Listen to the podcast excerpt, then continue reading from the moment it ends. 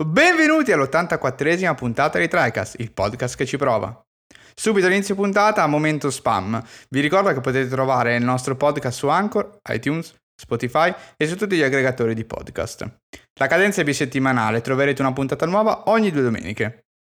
Vi ricordo inoltre che ogni domenica sera alle 21.30 su Twitch TriCast è live con il format di TriCast Off dove discutiamo con la community gli avvenimenti più importanti della settimana passata. Iscrivetevi alla pagina Facebook TriCast e seguite TriCast su Instagram per rimanere aggiornati e beccarvi 2200 caratteri alla settimana su un argomento o su un gioco a cui stiamo pensando. Ai più effettuosi di voi consigliamo invece di entrare nel gruppo Telegram per avere un contatto diretto con noi ma soprattutto con la community di TriCast. Ma basta cazzate, io sono Eric, l'indipendente conduttore di questa trasmissione e qui con me seduti al tavolo ci sono Ale. Eccolo. E Mattia. Ciao a tutti. Ragazzi, oggi incredibile puntata, finalmente siamo tutti sulla stessa pagina con un gioco, non è vero? Ehm, Più o meno. Questa puntata dedicata ai loop eh, nei videogiochi, chiaramente parliamo anche di Deathloop. Benvenuti all'84esima puntata di TriCast, il podcast che ci prova.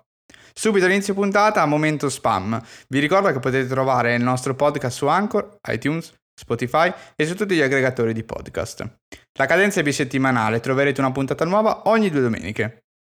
Vi ricordo inoltre che ogni domenica sera alle 21.30 su Twitch TriCast è live con il format di TriCast Off dove discutiamo con la community gli avvenimenti più importanti della settimana passata. scusa, ma che, che stai facendo? Scusa. No, è la nuova l'introduzione, quella nuova che abbiamo scritto per, per la nuova è stagione. la seconda volta che la stai ripetendo. Mattia, cioè, che fai? È la seconda volta Eh, che la è stai impazzito. ripetendo.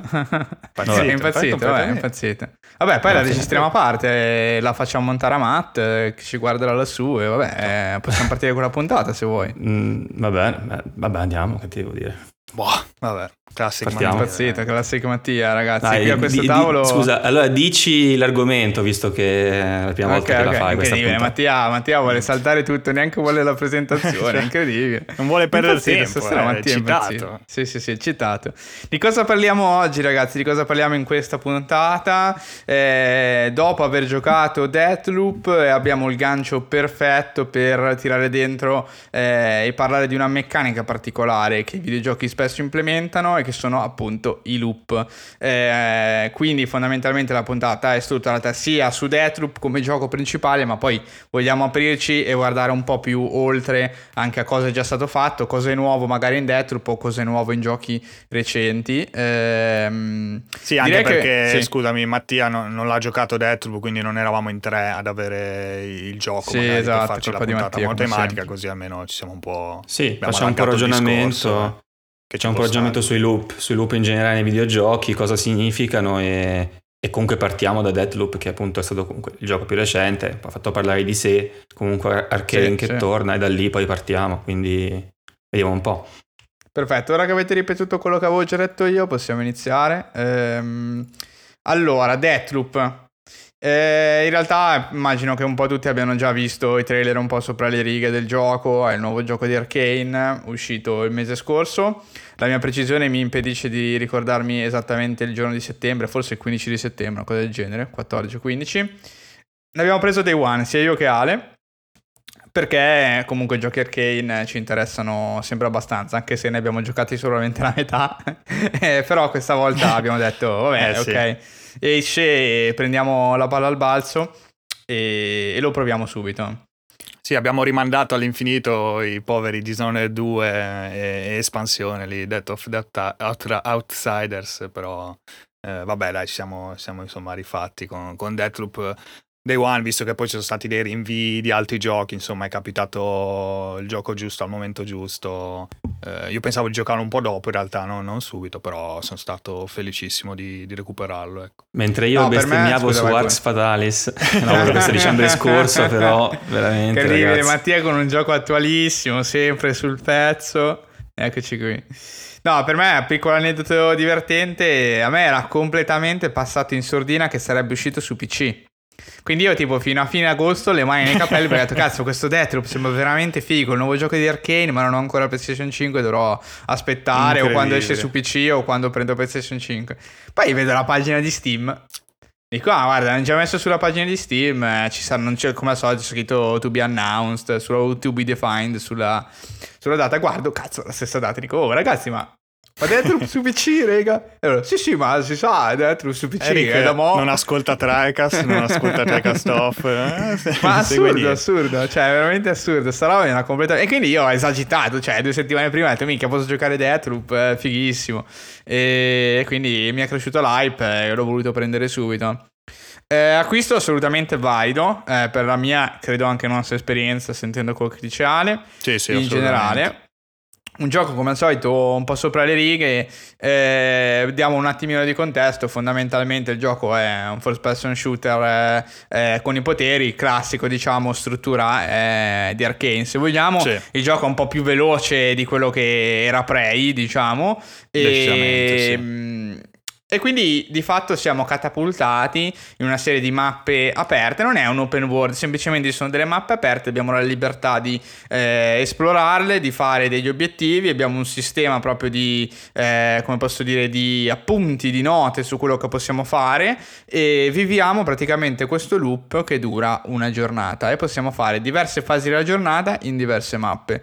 Eh, e realmente questo è tutto quello che c'è da, da, sapere per capire che tipo di gioco è Deathloop, perché poi tutto il resto è roba che il giocatore può fare o non fare all'interno delle mappe. È un'impostazione che ho trovato abbastanza ben costruita, eh, nel senso che è proprio divertente poi decidere, eh, come posso dire, cosa voler fare nei diversi sì. momenti della giornata per esplorare le possibilità. Scegli eh... letteralmente il livello proprio da affrontare, esatto. che comunque sono super dense, cioè sono mappe chiaramente piccole, come ha detto Eric, non open world, ma sono veramente densissime, sì, porte, sì. mille porte da aprire, mille robe da trovare, cioè proprio, proprio figo. Sì, assolutamente, ben costruito. Poi sistema di movimento e anche sparacchino ben fatto, quindi c'è proprio il gusto di, eh, come posso dire, esplorare le zone in momenti che magari non hai ancora visto troppo. Oppure semplicemente ti sei segnato una volta che eh, c'è un piccolo anfratto in cui non sei andato e il 90% c'è qualcosa eh, da scoprire. Oppure semplicemente magari è una zona che hai già fatto tante volte nel loop, però è figo perché con i poteri acquisiti eh, e potenziati sei in grado di fare le cose velocemente. Infatti, sì, eh, secondo sì, me è il gioco top per le speedrun che ho già visto che già hanno abbattuto il completamento del gioco a 21 minuti. eh, sì, perché si può correre, i poteri per andare veloce. Poi ci sono visto che ci sono due o tre trick che si possono fare per raggiungere delle finestre di palazzi un po' alti, veramente roba senza senso.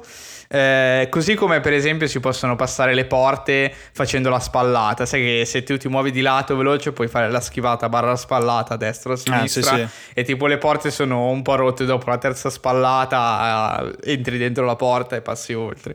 Ho ah, visto nei speedrun, hanno visto robe pazzesche come sempre. Tra l'altro, scusami, una nota su quello che avevi detto prima riguardo al solito arcane, no? Che secondo me questo si può un attimo ritornare. Sì. Perché ehm, siccome Arkane ha questa maledizione incredibile di, di fare ottimi giochi eh, eh, premiati dalla critica ma, ma il pubblico, cioè premiati anche dal pubblico in realtà, ma il pubblico è sempre troppo poco per, per quello che, che, gli costa farli purtroppo, vendono veramente poco, sono sempre un po' alla canna del gas diciamo. E, e si nota tanto secondo me in questo Deathloop che mh, la loro idea comunque era di portare a più gente possibile la loro filosofia di gioco, di fatto perché poi appunto è rimasta, le colonne portanti sono rimaste anche in Deathloop, dei Dishonored, di Prey, e quindi eh, c'è stato un, eh, un, cambio, una serie di aggiunte molto quality of life, molto no, tenere per mano, no? come parlavamo anche sì. tra di noi, eh, molti aiuti. Ehm, anche poi grazie all'esclusività comunque temporale Sony sicuramente ecco avendo un gioco PS5 comunque c'è un po' qualche richiesta anche da parte magari del, del publisher comunque de, del contatto che hai in quel caso.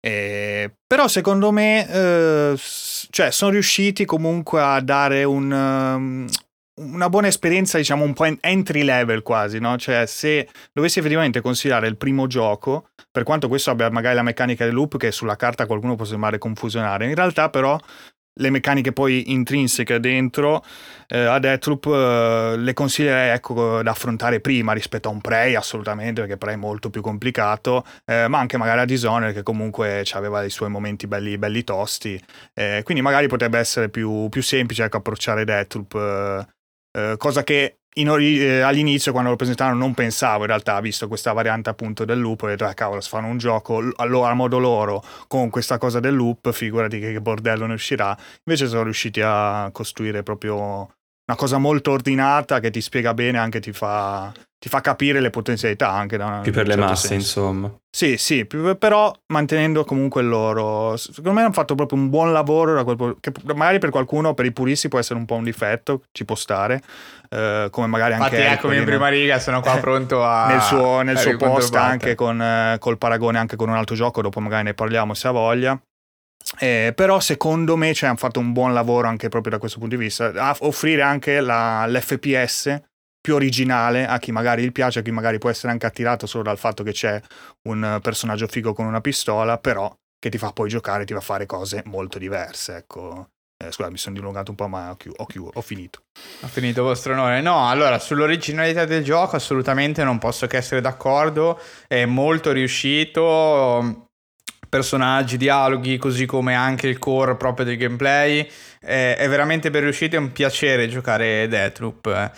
Lato tenerti per mano, secondo me però hanno molto esagerato, al punto tale che parte dell'esperienza è stata un po' eh, sradicata, nel senso che ho percepito che ci fosse, almeno nelle fasi iniziali del gioco, cioè la volontà di far scoprire a te come arrivare al termine, alla fine del gioco. Qui sì, sono volutamente questo, generico. Ass- questo assolutamente okay. pure io, che è l'elemento più, diciamo, posso dire, un po' di delusione, tra esatto, virgolette. Che esatto. Meno e, sul e... resto, che adesso sicuramente ne parlerai, sì, sì, esatto. eccetera. E mm, questo in realtà poi si rivela sostanzialmente falso perché eh, il sistema di diciamo appunti automatici e di proprio il sistema che eh, tiene conto di quello che hai scoperto, di cosa devi fare eh, nel futuro prossimo, è talmente preciso, eh, talmente, che a volte, anzi piuttosto spesso devo dire, mi ritrovo delle note in cui c'è scritta roba che io non avevo esattamente compreso. Eh, quando la leggo dico, cioè. ah sì, effettivamente eh, cioè, ci sta che sia così, ma io da solo non c'ero arrivato, cioè è l'appunto che dovrebbe ricordarmi quello che ho scoperto. In realtà mi sta dando degli aiuti molto forti su quello che devo fare. Eh, non, non è un vero e proprio sistema di appunti automatico, è più un sistema di suggerimenti forti su quello che dovrò fare. È chiaro che una volta che escono fuori questo tipo di suggerimenti, non seguirli diventa complesso perché il gioco ti fa capire che tu devi fare de- de- determinate cose, dopodiché all'interno delle mappe c'è comunque tanta libertà e poi parliamo anche di questo, ma parlo proprio all'interno del loop e di quello che scopri della storia del gioco e, e co- i pezzettini, tra virgolette, li collega lui. Eh, alcune cose le ho capite e me li sono ritrovate collegate, altre volte, altre volte invece no, cioè ho subodorato un'idea e, e, poi nel commentino c'era scritto per filo e per segno tutto quanto. Quindi secondo me io non so se... Chiaramente già Deathloop è già di per sé, per il suo, come dicevi tu prima, non un gioco proprio per la massa, cioè non è Call of Duty o eh, Battlefield, eccetera. Quindi sicuramente c'è, que- c'è questo bisogno, cioè di aiutare, di dare una mano a chi magari non ha voglia di spaccarsi il cervello. Eh, allo stesso tempo, però, ti danno talmente tanto aiuto che io non lo so se metterei in mano a qualcuno che ha finito Deathloop un Dishonored, men che meno Prey. Cioè Prey proprio non te lo metterei in mm, mano, mm, sì, perché sì. è una roba in cui tu devi eh, esplorarti le zone, scoprire dove andare, ma lo fa il giocatore. Poi chiaro, in tutti ci sono le indicazioni dove devi andare o comunque degli int, non è che eh, sei lasciato a te stesso a, a sparare ai muri. Eh, però è molto forte l'indicazione di Deathloop. Passando invece ai marker di cui diciamo, mi mi, stavi dando il gancio prima. Anche questi, devo essere onesto, magari faccio la figura del purista, di quello che siccome gioca ai Souls e tutti i giochi devono essere impossibili.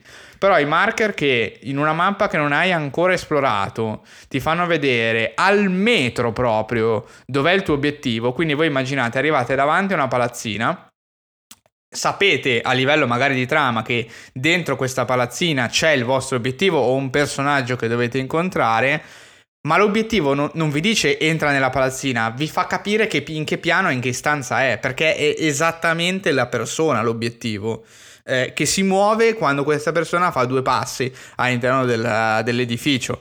Mi, sem- sì, mi, è sembrato dire, un po' esagerato. Per, per precisare, però, sì. no, cioè, ho controllato poi, non, non, so dirti adesso se fosse magari per, uh, per delle impostazioni, sì. però io, non, io avevo lasciato le predefinite per gran parte del gioco, quindi cioè, non, non, mi ricordo questo caso preciso, cioè, forse le volte successive, cioè, ma la prima volta comunque di solito almeno mi diceva la zona. La zona sì, cioè quella okay. la dice. Sì, sì, la zona Quindi, sì. Eh, villa, sta. la casa di, la, la, zona di, cioè quello ok. Eh, però il, a, far, a, parte forse adesso il primo, effettivamente il primo, ma c'è un motivo, no? Se ti ricordi, ti dice dove sta, diciamo proprio preciso il marker rosso col, sì, sì. col classico simbolo da sniper. Però poi, ok, lascia il tempo che trova, no? Cioè, per, non lo so, io cioè, lo, però, ci sono eh... alcuni, ci sono, allora, effettivamente devo ammettere che questa differenza tra la prima e la seconda volta non l'ho fatta con tutti quanti, nel senso che io dopo un po' ho disabilitato tutto quanto.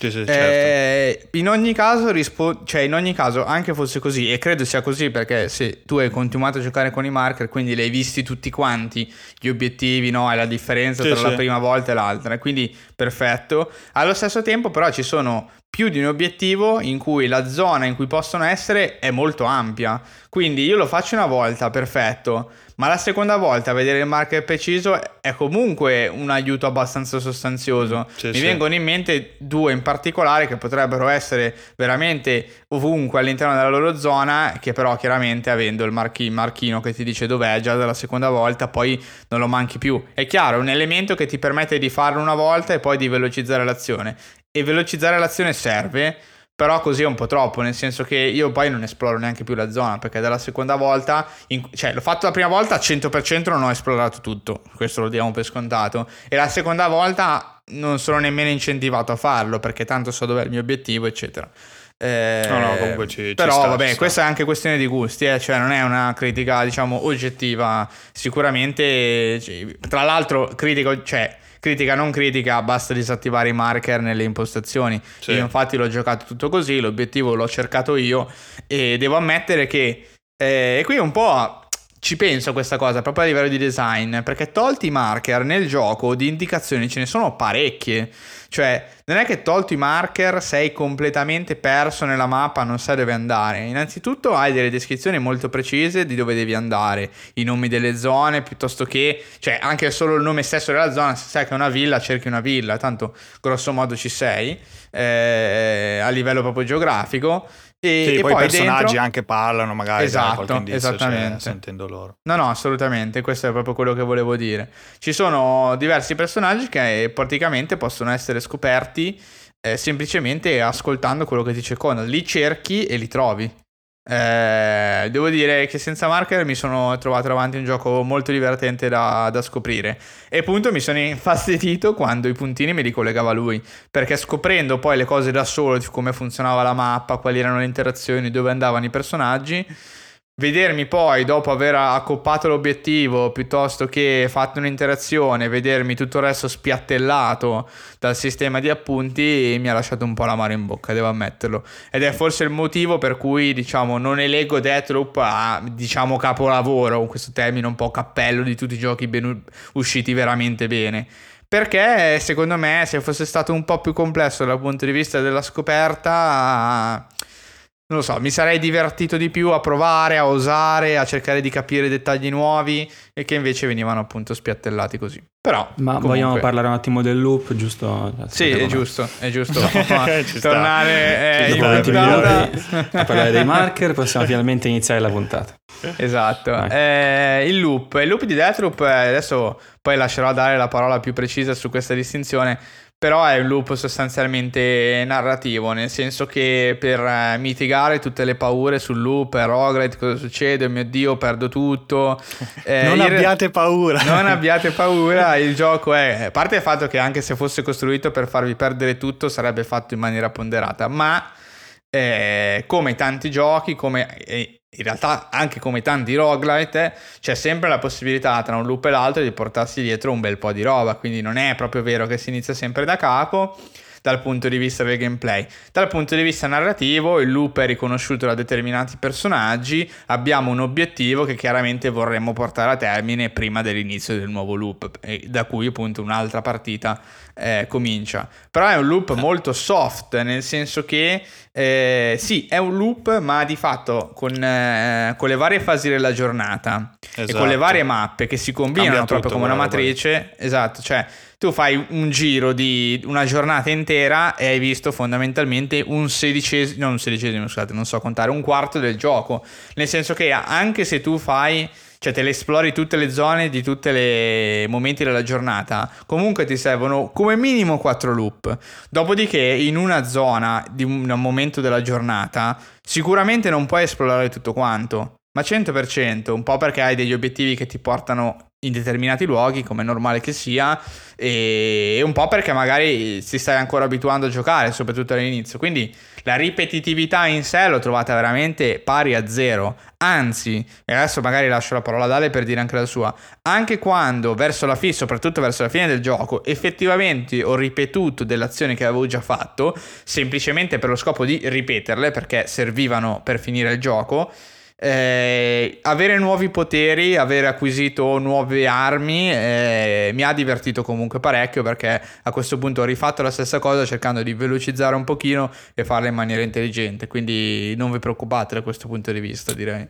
Sì, infatti cioè, non mi aspettavo comunque, tutte e due più o meno abbiamo fatto anche le stesse ore, tipo una quarantina e sì. sinceramente cioè, quando l'ho comprato non mi aspettavo mi no, durasse così tanto, invece sì, proprio va bene magari gli, gli, ultimi loop che comunque dovevi fare tra virgolette meno cose perché ormai avevi fatto un sacco di roba, quindi ok magari entravi e stavi poco nel, nella, nel, nel momento della giornata eh, ti sembrava più, più povero, diciamo, il, quel momento, però veramente parliamo di, di, pochissime, cioè di pochissimi momenti proprio. Ma soprattutto anche a me verso la fine mi è successa una roba che, che non mi era successa in tutto il gioco. Ho detto, ah, mica, addirittura, eh, che, che, mi ha abbastanza subito, che appunto non mi era successo mai e in quel momento, cioè così verso la fine, eh, andavo un po' più di corsa, facevo un po' più bordello, ho detto, che cazzo è successo? E sono morto malissimo così e vabbè, è stato molto figo, devo dire. Eh, tra l'altro sì, una cosa proprio che infatti volevo anche chiedere riguardo ai roguelite, visto che io ne ho avuto veramente poca esperienza. Volevo chiedere se c'era qualcuno eh, che avevi giocato, beh dico Eric più che altro, non, non so se Mattia anche come quanti ne ha giocati, eh, se potevi effettivamente sbloccare tipo delle shortcut che ti, che ti portano ad aree più avanzate in un roguelite eh, così diciamo di quelli allora, classici. Ecco. Ogni, ogni roguelite ha un po' le sue particolarità, chiaramente essendo giochi diversi, il termine roguelite, vabbè come tutti sanno è veramente un cappellone gigantesco. Solitamente però non è da escludersi, nel senso che ci sono roguelite come Hades dove il termine shortcut ha veramente poco senso, mentre magari già un The Binding of Isaac in realtà ci sono dei modi per saltare dei pezzi, eh, diciamo, della, della run classica. Capito. Sì, più che altro era per eh, rassicurare chi magari appunto è un po' spaventato dalla cosa, no? dalla meccanica eccetera, che in realtà appunto succede che magari voi vi fate mattino, eh, mezzogiorno, pomeriggio, sera, arrivata la sera, eh, morite, quindi eh, dove perdete, ricominciate il loop, però poi di fatto veramente con due clic eh, potete portare avanti il, il, tempo e tornare alla sera se avevate da fare qualcosa alla sera, senza dover ripetere eh, mattino, mezzogiorno e pomeriggio. Cioè è una bella differenza rispetto magari alla run persa del classico roguelite. No? Quindi un loop super soft praticamente, esatto, non esatto, è sì, una sì, ripetizione forzata. No, no, no, non, se non vuoi, diciamo, non ripeti praticamente. Cioè, Capito. molto sei libero e, e, altra cosa, non c'è nessun tempo eh, limite. Poi, vabbè, quello magari ne, ne approfondiamo sicuramente dopo. Eh, anche se, vabbè, sì, effettivamente in altri roguelite, magari quelli lì più famosi, appunto Edis, uh, Isaac, eccetera, non, non, c'è neanche lì il tempo. Però comunque, ecco, no, non hai, li, in non hai limitazioni. In c'è per alcuni obiettivi, però poi ah, magari ecco, ecco, vabbè, certo, certo. Sì, poi magari gli obiettivi. Però sì, non sono eh, obbligatori per, per andare sì, avanti sì. nel gioco. Eh, quindi, cioè, siete tranquilli, appunto, se volete stare lì a esplorare, fare, se volete far lì a farvi... Io mi sono fatto per dei loop dove veramente visitavo una solare in tutti i vari momenti della giornata per vedere le differenze. Cioè, tranquilli, veramente, tranquilli, anche a livello di oggetti, comunque il gioco poi a un certo punto quando impara, imparate a giocare è molto generoso comunque di, ehm, dei vari potenziamenti, cose, quindi siete lì che cioè, vi potete giostrare veramente come volete. Il, Ecco, non, non, non, mi ricordo di essermi trovato in una situazione strana in cui ho dovuto, ho perso. De- sì, mi è capitato una volta di perdere la roba, ok, però poi ver- il peso che ha perdere non, veramente è basso, è basso, quindi non... Eh, sì, veramente. diciamo che Ma per dare questa, contesto... Perché la gente ha poi la paura di giocare Deathloop, perché la state rassicurando le persone da tipo mezz'ora, non ho ben capito. Eh sì, sì, ma io veramente prima dell'uscita, gente che non capisce... Sì, perché magari chi non piace il roguelite, no? Dice, vabbè, cavolo, non mi piace il roguelite, non mi piace dover ricominciare, non... se perdo... E allora non prendo Deathloop perché non mi piace sta, sta meccanica, capito? Però in realtà appunto non, eh, non funziona così. Che tra l'altro eh, una cosa che mi sono dimenticato di controllare, mannaggia a me, nei primi trailer eh, non so se eh, bastava una volta morire, no? Eh, da come lo presentavano. Non so se vi ricordate questo dettaglio, però non, son, eh, non, non, ho controllato, quindi perdonate. Fatto sta che comunque secondo me nel playtesting poi eh, gli avranno detto Arkane ascoltate fate che mettiamo, facciamolo tre che puoi morire sì, tre sì. volte quindi comunque anche lì molto permissivo ecco dove invece altri roguelite eh, col cazzo, cioè una volta, salvo magari poteri particolari sicuramente che ci sì, sono, sì. magari la rinascita eccetera, però insomma, Dipende molto da, dal gioco eh, in questo senso. Sì, sì, però, però cioè, di solito se muori hai perso boh, e ti scoccia, invece qua hai tre possibilità che veramente cioè, sono, sono parecchie, dai. Eh, sì, un'altra grande differenza eh, che si ricollega anche alla richiesta del c'è la possibilità di scavalcare delle parti di gioco, magari nel roguelite più classico, eh, o meglio più classico, nel roguelite punto, nel senso che Deathloop chiaramente non è un roguelite. Eh, il punto cruciale secondo me a questa risposta è che nel roguelite classico saltare le zone non è mai un vantaggio perché le zone stesse ti propongono dei potenziamenti di cui tu hai bisogno. Se in The Binding of Isaac ci fosse la possibilità di saltare all'istante dal, prima, dal primo piano al piano del boss finale, eh, sarebbe praticamente un suicidio.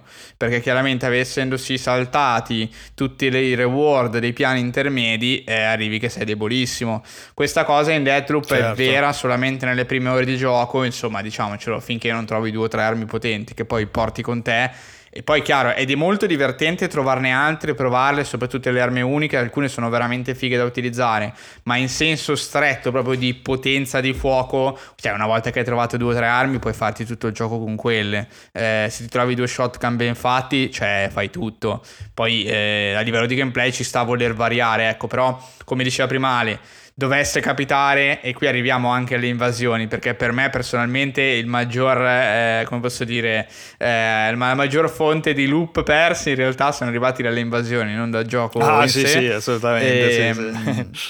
non è un problema. Sicuro perché nel gioco c'è il modo, così come continuiamo il parallelismo in tanti roguelite, di portarsi dietro qualche vantaggio eh, costruito nella run precedente e in questo caso in Deathloop insomma si possono anche portare i propri equipaggiamenti, non in maniera illimitata, scop- quando lo giocherete, se non l'avete giocato scoprirete bene eh, come funziona, ma c'è questa possibilità. E quindi di fatto poi perdere un loop è veramente per questione di tre click per saltare le zone di prima, ecco, e tornare subito dove eri prima, eh, con le armi comunque forti che ti permettono di, di giocarlo.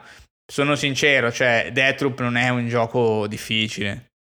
Proprio parlo dal no. punto di vista del, della tua vita nei confronti del, dei nemici che incontri, sì. che sono anche parecchio stupidotti. Eh, proprio e perché... sono umani soprattutto, sì. non ci sono quindi situazioni dove devi stare lì a sparare a mille contro dei nemici, come magari potrà succedere, che ne so, anche vedere in Prey, no? con, gli, con gli alieni, sì, sì, poi lì c'erano gli HP e dovevi stare lì a munizioni su munizioni, no, qua cioè, se arrivi stealth a, un, a, uno dei nemici, cioè, lo fai fuori subito, anche se è il, il, boss, diciamo. Quindi... Esatto, esatto. Che è la cosa figa perché, cioè, all'inizio, all'inizio devo ammettere che non mi piaceva tantissimo questa cosa, perché dicevo, cavolo, però i nemici sono veramente semplici. Cioè, un colpo un morto, un colpo un morto. Mi sembra che sta giocando gli zombie di sì. COD.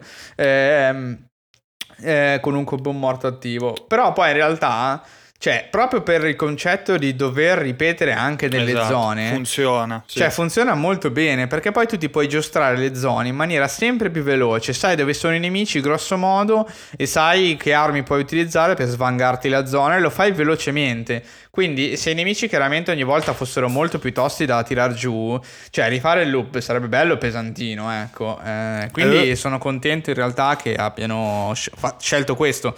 Dopodiché possiamo dircelo già adesso, potevano comunque migliorare un pochino l'intelligenza artificiale, Sì, soprattutto alcune, legata esatto. allo stealth. Alcune cose sì, sono proprio buffe. Infatti capisco chi magari nelle prime ore di gioco lo critichi molto, ci sta perché sì, all'inizio è proprio... Sono proprio s- idioti veramente al massimo. vera- Gli uccidi uno stealth che sono a fianco a mezzo metro, non si rendono conto. Se- Sembra che sono sordi e ciechi praticamente. Sti, sti, sti. Ah, alcuni alcuni ad, un- ad un livello assurdo, cioè che se trovi l'arma silenziata, cioè veramente Ah, gli, fai, sì, sì. gli fai fuori il compare Sì, che ha alle spalle, cade per terra e quello non si muove. Però Quindi, poi più insomma, avanti, soprattutto anche in certe fasi della giornata, in certe zone dove comunque c'è pieno di torrette, pieno di trappole, pieno di mine, pieno di quello, pieno di quell'altro. Cioè, ma grazie a Dio che sono se c'erano veramente pure nemici furbi non ne uscivi vivo, veramente. Cioè, poi anche poi magari acceleri un po' il ritmo, tu ci sei preso dei poteri, cominci a saltare di qua e di là. Eh, aiuta, aiuta, eh, aiuta anche a fare magari le figate, no? Se uno vuole, vuole provare qualcosa di, di più, più stiloso, chiaramente con i nemici un po' così riesci magari a buttarti nella mischia, a fare tre, tre uccisioni rapide, a usare il potere, eccetera. Cioè, ci sta comunque, è funzionale secondo me al gioco che, che deve fare, va bene, dai. Non... Certo, come, poi come hai detto, si, si possono fare le cose sempre meglio, quello è scontato, ma, ma se andate avanti vedrete che insomma va, va bene così. Che ecco. funziona, sì, sì. Anche Quindi perché poi in Deathloop non realtà è un ti- gioco difficile, Vai, vai. non è un gioco non è il gioco che sembra perché in realtà pensavo che il loop ci inter- cioè, intervenisse molto di più nell'esperienza di gioco rispetto a quello che avete detto e quindi è un gioco con un loop veramente molto soft e rispetto ad altri che poi stavo pensando anche per la puntata stessa. Poi non so se Sì, avete finito di discutere Sì, del sì. gioco. Ehm, infatti stavo adesso pensando che in realtà se vuoi essere veramente super pignolo mm, quasi distruggere l'argomento in sé nei videogiochi poi i loop esistono in tutti i giochi e in tutte quasi le azioni che fai, no? Eh, come in Deathloop ovviamente tu il, il loop di gameplay è quello di mm, far fuori degli obiettivi in un certo ordine eh, oppure no, oppure arrivare a un certo scopo comunque sempre ammazzando degli obiettivi precisi mentre magari in altri giochi il loop può essere gu- guidare l'auto oppure il loop può essere l'animazione che va in loop di un personaggio che sta facendo una cosa in un open world, un loop eh, appunto infinito senza una progressione vera e propria. Quindi i loop possono essere ovunque.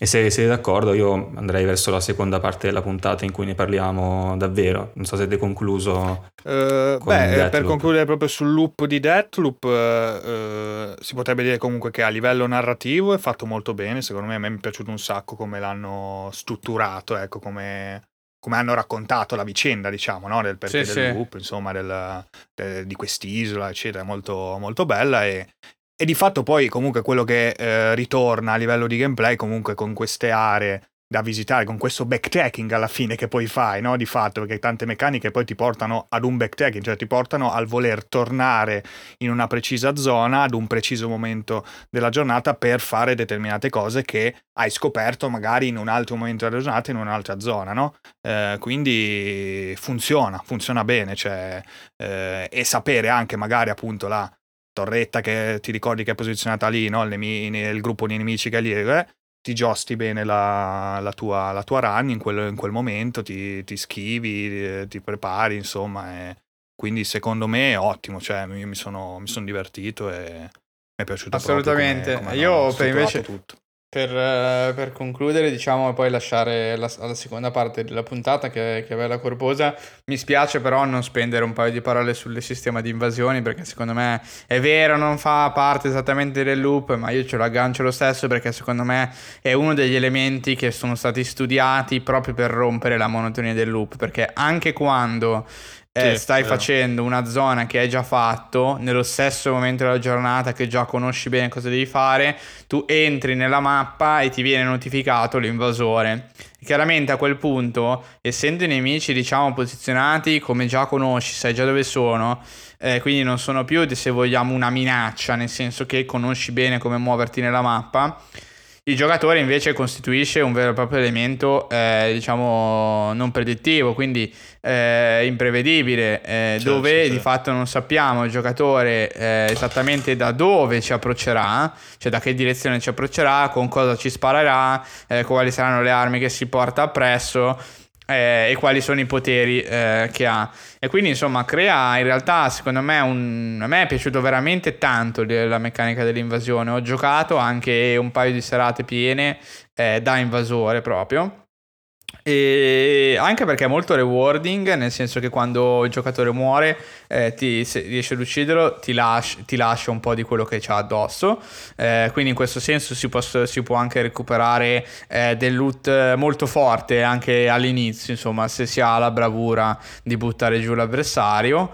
Eh, però è veramente molto figo perché le mappe sono costruite bene. In alcune mappe veramente puoi fare delle sniperate chilometriche eh, in un paio di punti. È veramente eccezionale. Mi è capitato veramente spesso di giocare con giocatori chiaramente eh, già abbastanza esperti del gioco e mi hanno fatto un culo tanto. Ma ho- vedendo poi cosa, cosa facevano e replicandolo, mi sono accorto che è molto figo, è molto bello come è costruito. Tra l'altro, io e Ale ci siamo invasi una volta, invasione più lunga della vita. Eh, non so, tipo, non ci sono io- trovavamo. non ci trovavo io ero, sono rimasto dentro per tipo nel suo mondo per tipo boh 35-40 minuti, una roba del genere. T'avrà Però molto molto divertente. Molto divertente. Sì, sì. Tra l'altro, ecco, l'invasione, eh, per chi non volesse giocare online, che magari non vuole scocciature, eccetera, eh, è, presente anche in single player. Chiaramente sempliciotto, nel senso che comunque sì, cioè, puoi morire chiaramente contro, contro la, la Giuliana del, del single player, però eh, vabbè, è più, è più facile chiaramente perché è un, è un nemico controllato dalla- Certo. eh, dal gioco, insomma. Va bene, direi che comunque, ecco, possiamo. non ti- non ti preclude, sì, scusa, No, no, no. Eh, beh, è figo che abbiano fatto anche l'invasione Sì, offline. sì, sì. Mi ricorda un certo gioco. Che, che menzionerò, sì, mi ricorda Dark Souls. e quindi anche questa volta, ragazzi, E l'hanno anche portata questa a casa. Eh, ma il loop di Dark Souls, eh, il guarda, torni al falò, i nemici sono posizionati sempre. Eh, Eh, eh, eh, esatto, eh, ma allora, innanzitutto vi posso dire che nella sequela di giochi di cui parleremo adesso non c'è Dark Souls, potete stare tranquilli. Eh, perché la seconda Beh, parte non della c'è, puntata ma possiamo aggiungerlo. Certo, Eh. certo, ma io non l'ho messo, però poi ne parleremo, cioè, come sempre. Ehm, la seconda parte della puntata, insomma, ci faceva anche piacere, proprio partendo da questi discorsi eh, che abbiamo fatto parlando tra di noi di Deathloop, eh, di riagganciarci a tutta un'altra serie di giochi, sia i roguelite che ovviamente propongono un loop forte, è impossibile non pensare ai roguelite, ma anche ad altre tipologie di giochi che fanno proprio altre, eh, ti- altri tipi di, di loop e li contestualizzano in modo diverso. Sì. Ma no, me ne è venuto in mente uno, tra l'altro, poi dopo. Incredibile, incredibile. Dark Souls 2, incredibile proprio lui. No, scherzi a parte, lascerei la parola ad Ale per introdurre un paio di concetti di base professorale. Eh, vada pure, visto che ci avevi pronto la distinzione.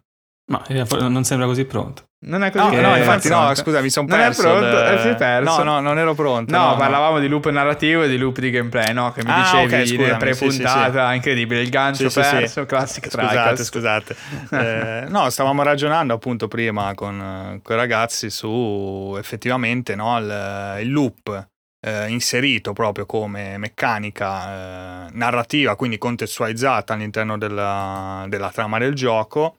eh, e quella poi invece che ci ritroviamo, eh, come nei roguelite che abbiamo anche citato prima, puramente nel gameplay, no? Quindi eh, un, un loop appunto di un loop di gameplay di fatto un loop di gameplay che tra l'altro quando ho detto mi è venuto in mente un gioco eh, mi è venuto in mente anche i Diablo like no? Eh, action RPG insomma visuale isometrica o comunque anche altri anche altri MMO magari cioè dove comunque la componente per dire endgame quindi il loop gameplay spesso magari se cercate qualche discussione, qualche consiglio su che gioco giocare eccetera, eh, è una parte fondamentale perché di fatto poi diventerà molto ripetitivo l'azione, eh, dovrete fare magari le cose molto simili, magari ripetere i boss eccetera, quindi è importante sapere se poi è soddisfacente quella parte che poi prenderà molto tempo, di solito insomma Diablo 3 mi, so, ci, ho messo giusto qualche ora e, e, quindi ecco aggiungere un altro gioco sicuramente quelli lì hanno un loop importante. E, poi beh altri citato vi, vi, lascio a voi insomma quelli che abbiamo scelto di, di, di discutere. Possiamo insomma passo a voi anche soprattutto anche Mattia che ha parlato meno ne ha, ne ha uno in particolare che ha giocato. Sì, in realtà stavo pensando, come ho detto anche prima che ho introdotto un po' il concetto, che alla fine appunto se vuoi fare il pignolo il loop è ovunque nel gioco, in un sacco di elementi, dal più stupido al più grande. Però ehm, poi fatta la distinzione che c'è un, un loop temporale a livello narrativo oppure il gameplay è molto circolare, quindi ti sembra appunto di essere in un loop da certi punti di vista, appunto che ne so, appunto dicevi anche tu un Diablo o anche un Destiny possono essere simili in questa eh, cosa. Sì, esatto. Secondo me, però, eh, poi ne ho visto anche un video molto interessante di Game Maker's Toolkit, che non so quanti di voi adesso che ci stanno ascoltando seguono, comunque è, tra virgolette, molte virgolette, un po' la base, quindi eh, cercatelo su YouTube, sono fa video veramente molto interessanti e appunto parla di videogiochi e di meccaniche, delle meccaniche che li muovono principalmente. Ha fatto un video molto interessante che si chiama About Time e parlava di un certo tipo di giochi che si hanno in loop, però mh, anche qui lo metto tra virgolette in forma più pura probabilmente. E lui li chiamava Clockwork Games che è un concetto abbastanza interessante secondo me perché come detto nel, nei giochi abbiamo loop ovunque, quindi non sono rari da trovare, anche se ci pensate che ne so, siete su GTA, camminate e vedete una persona che va da un punto A a un punto B, poi ci ritorna in loop infinito, quello è già un loop per dirne una, no? Eh, oppure delle auto che fanno un percorso sempre uguale, eventualmente poi scompaiono, poi ricompaiono per rifare lo stesso percorso Vabbè, per strada. Certo, banalmente perché non è sempre eh, la realtà esatto. eh, per forza di cose. E appunto perché, e questo infatti è un limite, tra virgolette, di design con cui si scontrano molti giochi, no? E a cui i Clockwork Games cercano di porre un rimedio, perché eh, i giochi appunto devono essere limitati, devono simulare eventualmente, mol- alcuni giochi cercano di simulare un contesto reale per mh, sfruttando diciamo la impossibilità di onniscienza no, del giocatore creano un sacco di loop per farti sembrare che tu stia vivendo in un contesto che si evolve, mentre in realtà è sempre statico e si rivolge sempre su, stesso, su se stesso. E i Clockwork Games cercano di porre un po' rimedio a questo scontro tra design e possibilità concrete di cosa può fare un gioco, con un loop però in un arco temporale che si evolve veramente. Quindi pensate ehm, a un gioco in cui i personaggi seguono un pattern che non si ripete in nessun modo, che quindi un, c'è una vera e propria routine che seguono, che non, non riguarda loop, che um, si svolge in modo indipendente dalle vostre azioni, in quel caso si cerca un po' di risolvere quel limite eh, di design di molti giochi che costringe a mettere molte cose, gli NPC, i gameplay, tutto il resto in un loop infinito, per simulare appunto una sorta di progressione. E un esempio, è uno dei più grandi esempi di questi Clockwork Games, è sicuramente Outer Wilds, che è un gioco che coinvolge il loop temporale, ma molto più importante, ehm, al suo interno c'è una progressione che eh, prosegue in modo indipendente dal giocatore, quindi qualsiasi cosa tu faccia in Outer Wilds ha sicuramente degli effetti super, eh, diciamo, minuscoli in senso generale nel gioco, eh, e che e, ehm, e ovviamente il gioco prosegue senza che tu faccia niente, se tu stai fermo il, tutto il tempo il gioco prosegue, arriva alla sua fine e poi ricomincia perché appunto è un gioco basato sul temporale. Perché poi ricomincia questo gioco? Perché ovviamente così come i giochi si scontrano contro la realtà che è in costante evolversi, i giochi non possono farlo, anche i Clockwork Games non possono continuare all'infinito. Quindi per darti quella rinfrescata di un mondo che prosegue eh, in modo indipendente dalle tue azioni, devono ricominciare a un certo punto per qualche motivo. Quindi molti di questi Clockwork Games, se non tutti, perché se no sarebbe impossibile, hanno sempre un loop nascosto alla fine, a un certo punto, per ricominciare questa sorta di simulazione che va sempre avanti senza di te però ovviamente eh, a un certo punto devi ricominciare, anche perché devi avere un senso di progressione anche tu, altrimenti non avrebbe forse nemmeno senso di esistere il gioco, oppure dovessi giocarti Minecraft, dove c'è una sorta di mondo che va avanti senza di te, però ovviamente è tutto portato a livelli molto più bassi, quasi non te ne accorgi. Però non so se Eric è d'accordo con, con questo mh, mm, questo diciamo, flusso di coscienza riguardo sì, sì. i giochi con i loop. Il, direi che il loop, vabbè, chi ha magari già un po' più di esperienza proprio a livello di programmazione, eh, il loop è uno dei fondamenti di fatto eh, delle, delle, cose con cui, degli strumenti con cui puoi programmare. Secondo me non è un caso che poi i giochi siano essi stessi poi pieni eh, di, di, loop dal punto di vista tecnico.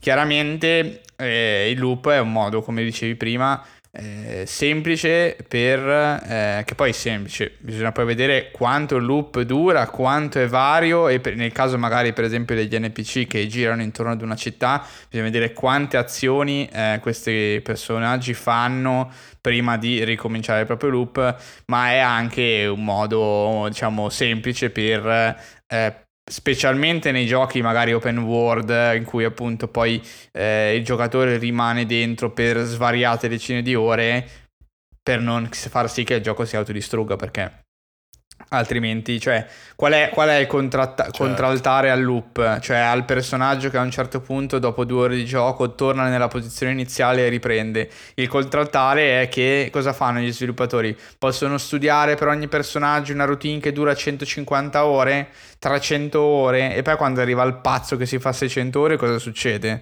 Che i personaggi spariscono letteralmente perché eh, non, non, non, ci sono programmati altre azioni per loro, è chiaro che così non, non può funzionare e quello che fanno chiaramente è quello di stabilire un cerchio di azioni e a un certo punto il personaggio si eh, si ripeterà. Oppure i personaggi scompaiono magari dentro una porta fittizia di una casa della città per poi ricomparire il mattino dopo. Quindi in questo senso despawnano e respawnano, ma il concetto di loop alla fine è sempre presente. È proprio un bisogno dal punto di vista tecnico e di design, oltre che di progressione del giocatore, cioè è un problema da risolvere. La realtà virtuale dei videogiochi non è la realtà, quindi le cose non vanno avanti da sole, vanno programmate e per far sì che possano andare avanti veramente all'infinito non c'è altro modo che programmare un loop che vada avanti all'infinito. Quindi se io gioco un open world e seguo l'NPC, sì, a un certo punto vedrò eh, chiaramente che ricomincia il loop, però io lo posso seguire letteralmente all'infinito, 1000, 2000, 3000 ore di gioco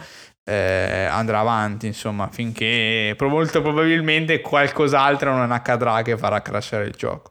Eh, Infatti è divertente me la cosa che mh, mm, questi, questi, giochi clockwork, no? che appunto hanno una progressione indipendente dal giocatore, quindi simulano un mondo, tra virgolette, reale, per ammazzare i loop nel gioco, quindi i loop che impediscono una mm, simulazione veritiera, devono per forza mettere un loop loro stessi, quindi ti fermano prima che possa accorgerti che, tra molte virgolette, tu possa accorgerti che la simulazione finisce. Quindi in Outer Wilds, dopo quei tot minuti, ricomincia tutto, sai che succederanno certe cose in un certo ordine, però non lo percepisci come se stessi giocando appunto a un San Andreas dove sei perfettamente cosciente che ci sono un sacco di cose che si ripetono in modo infinito.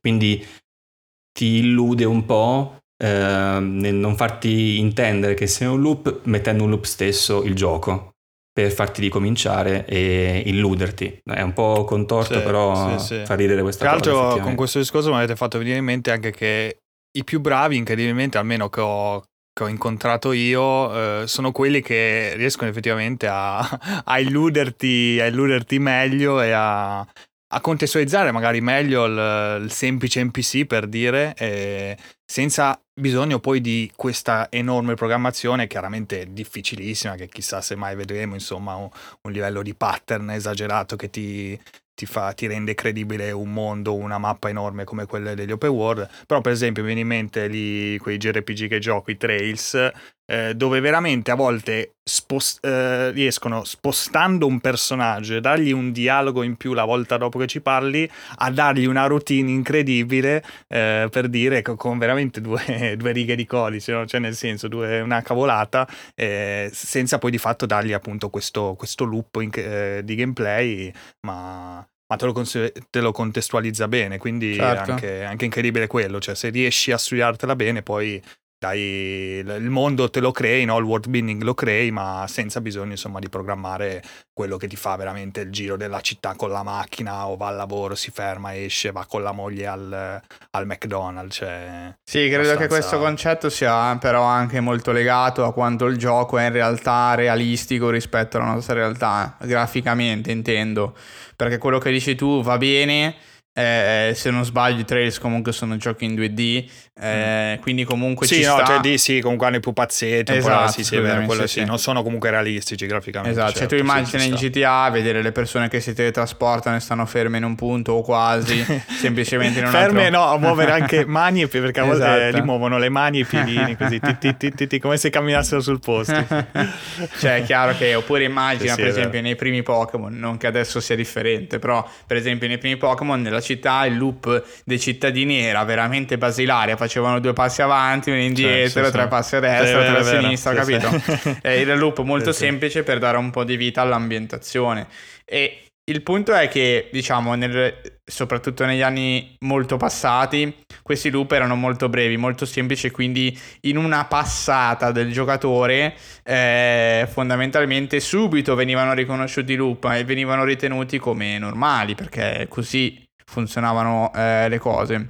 Oggigiorno i loop esistono ancora, ma eh, hanno raggiunto una complessità tale eh, in giochi, soprattutto quelli Rockstar chiaramente, ma anche altri open world. Eh, mi viene in mente Rockstar perché loro fanno veramente le cose in grande.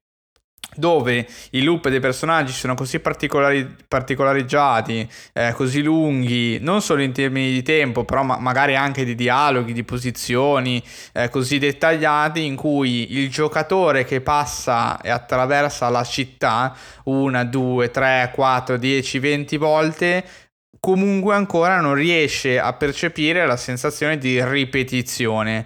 Eh, che sicuramente prima o poi arriverà se il giocatore continua imperterrito a girare la città, no? Eh, però eh, qui si scontra, diciamo, eh, come posso dire, quanto tempo lo sviluppatore pensa che il giocatore debba rimanere in città. Cioè, eh, in Red Dead Certo. Redemption 2 magari ci rimani qualche ora, 10, 15, 20 a seconda insomma del momento, chiaramente del periodo, di cosa devi fare nella trama, eccetera. Ma non sono ancora sufficienti nelle città più grosse a darti l'idea, a farti percepire la, la, la, la routine. sì. Esatto. Perché tu passando e quindi ponendo poca attenzione ai passanti, vedi della gente che cammina sul marciapiede, che attraversa la strada, che passa con la carrozza e quello che passa con la carrozza probabilmente si farà tra isolati e fra, non lo so, 19 minuti è ancora qui. Eh, perché si fa il suo giro, ma tu non lo vedi mai. Chiaro, poi uno può fare la forzatura e dire: Ho visto come a volte facevo, facevo anch'io, magari sia in, in GTA o in giochi più, più liberi. Per esempio, io lo facevo in Sly Cooper dove seguivo le guardie per capire poi alla fine dove cazzo andassero. Eh, Sì. E poi alla fine tornavano all'inizio. Cioè, Mi ricordo, così. sì, sì, alcuni giochi, Eh, sì. E lo stesso in GTA, eh, uno può segui- decidere di seguire la macchina e vedere dove, dove va a finire questa macchina, capito? I taxi. i taxi, eccetera. Quindi possiamo sempre forzare questa cosa. E alcuni di questi studi ci permette di avere questi insight di cui stiamo parlando adesso. Cioè, la- quanti dettagli hanno inserito in Red Dead Redemption per far sì che determinati NPC facessero tante cose. Cioè, questa cosa comunque crea tanto, tanto lavoro, tanta fatica. Non è un lavoro difficile di per sé, è un lavoro eh, molto lungo e di minuzioso artigianato, se vogliamo, perché poi le singole azioni devono essere molto eh, veritiere, ecco. Eh, sì. Quindi, però Infatti parliamo... fanno tutto Sì. post apocalittico così non ci sono persone in giro. Esatto, esatto. E no, infatti vediamo che la, la semplificazione estrema è fatta proprio in quei giochi tipo i JRPG o comunque anche gli RPG, soprattutto quelli orientali in cui, o parliamo persino degli MMO, dove i Sì, personaggi sono letteralmente fermi sul posto. Sì, sì, Cioè sì. loro stanno tutto il mom- tutte le ore di gioco che tu fai, quel personaggio è fermo lì. Ok, lì c'è anche il bisogno negli MMO ovviamente di rendere il personaggio disponibile a tutti i giocatori, non è che può variare in giro per la mappa, sarebbe scomodo magari anche, ci vorrebbe una soluzione diversa. Però per esempio in quei giochi la soluzione del loop è estremamente semplice. fa, sono fermi immobili tutto il tempo. Eh, quello è il loro loop, ecco. Quindi... Sì, sì, per alcuni giochi poi allora, è vero anche che poi ovviamente il loop ehm, detto un elemento sempre presente, il controaltare appunto può essere, oppure la, la soluzione può essere il Clockwork Games con il loop integrato, perché non esiste un Clockwork Game infinito, per ovvi motivi. Eh, però ovviamente non tutti i giochi possono essere, non, non possono tutti i giochi cercare di risolvere questo problema perché per dire Uh, ci sono giochi in cui puoi fare completismo, sarebbe impossibile se il mondo si muovesse in modo indipendente da te. C'è una, una cosa affascinante dei giochi clockwork come Outer Wilds, per dirne una, è che se tu arrivi tardi in un posto è finita, eh, ti sei perso un momento, non potrai più fare una certa cosa che potevi fare prima, un po' come nella vita reale. Certo, sì, Oppure sì. che mh, arrivi su un pianeta, le condizioni sono, total- sono, totalmente diverse rispetto a quelle che pensavi di trovare, o se arrivi troppo tardi in un posto, alcuni, pass- alcuni passaggi sono chiusi per sempre, ovviamente per sempre fino al prossimo loop, altrimenti ovviamente non esisterebbe il gioco o ehm, alcuni personaggi sono disponibili un momento e dopo no, eh, si possono muovere e andare da qualche altra parte e non essere più trovati. E sicuramente questa cosa è molto affascinante perché ti, ti immerge profondamente nel gioco. Sto pensando anche per esempio a Majora's Mask, anche lì ci sono dei personaggi esatto. che seguono, immagino, delle routine lunghe sì. quanto la lunghezza del gioco fino al reset. Quindi anche quello è affascinante, però da, dall'altro canto, come diceva anche Eric, non tutti i giochi possono fare queste cose perché alcuni giochi per propria natura necessitano di, un, di dare possibilità di fare completismo, di trovare un personaggio sempre disponibile, sarebbe impensabile appunto un MMO o anche magari in... Um, non lo so, magari anche in un uh, Hollow Knight, forse fino a un certo punto, perché mi ricordo che anche lì c'erano cambiamenti di posizione in certi momenti, non trovare una persona che ti, una persona, un, un NPC che ti vende certi oggetti o che comunque sono fondamentali per la progressione.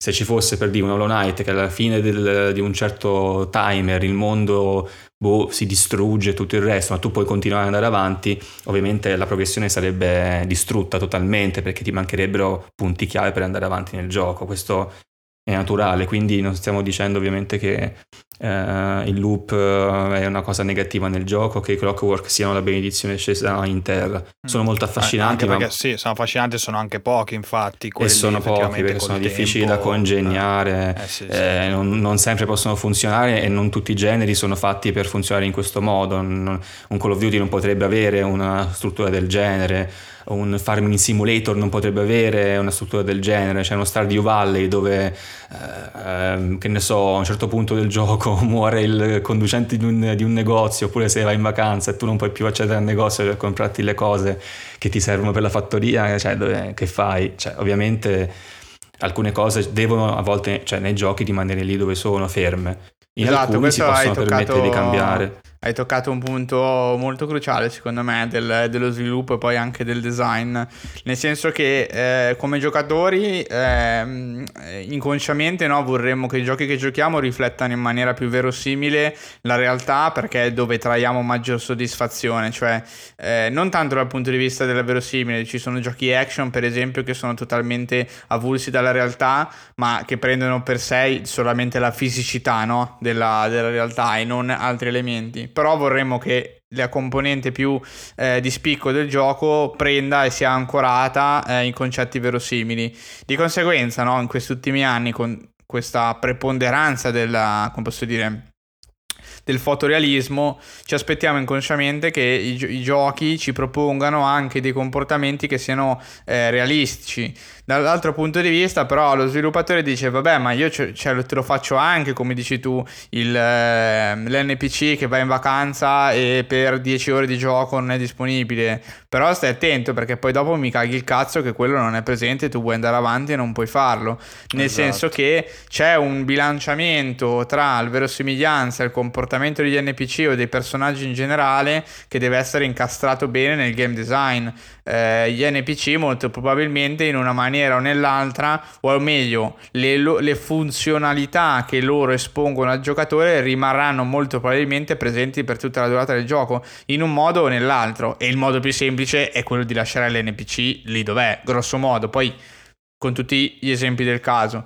Quindi è un tema molto interessante perché in realtà scardinare eh, il loop in favore di una sorta di imprevedibilità, attenzione, imprevedibilità non per il giocatore, per cui spesso tutto è imprevedibile perché non l'ha mai visto, ma proprio dal punto di vista dello sviluppo. Cioè facciamo finta che io adesso questo NPC che è in grado di camminare per la mappa non ha una routine, ma cammina randomicamente per la mappa. A parte il fatto che fra 10 ore di gioco lo trovi che cammina contro l'out of bounds della mappa, introvabile su una montagna di Skyrim.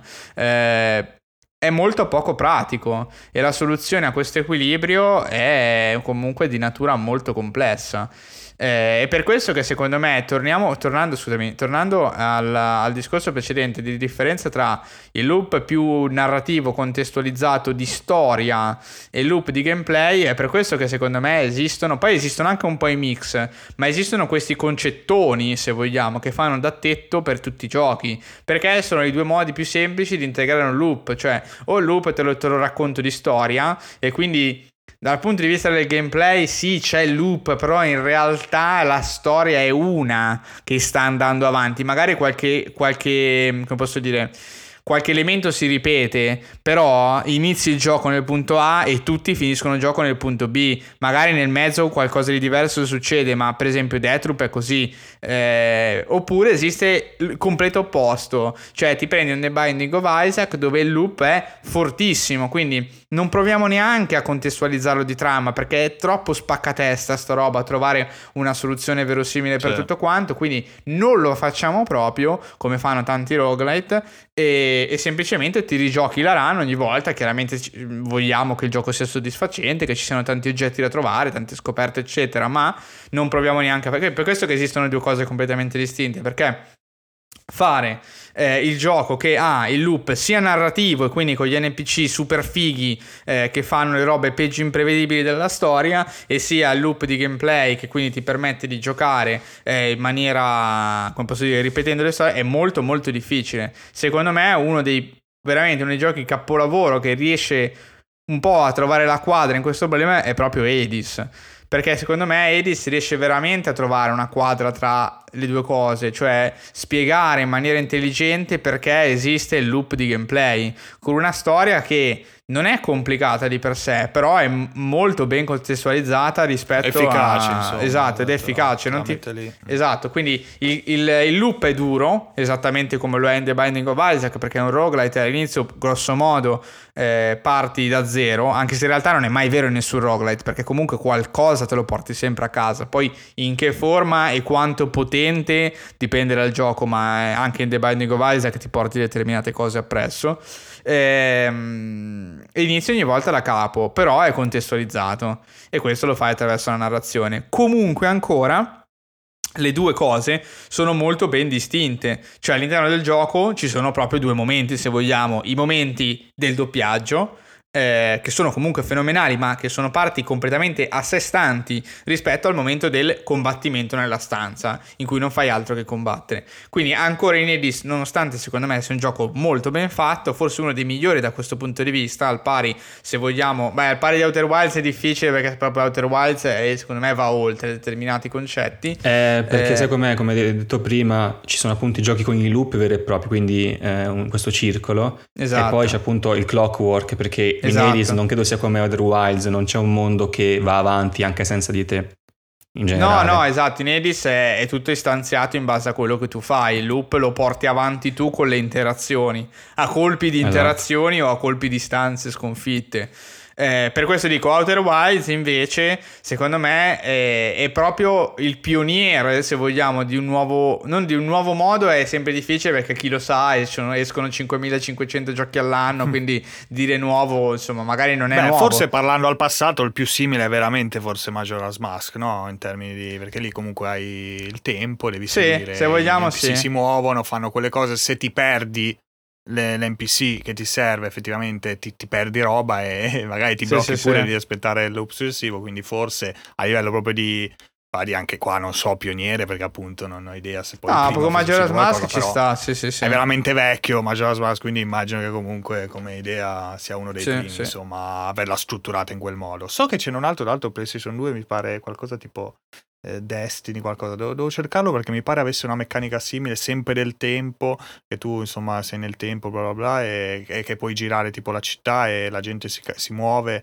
te la perdi, però dopo... Ah, per controllare.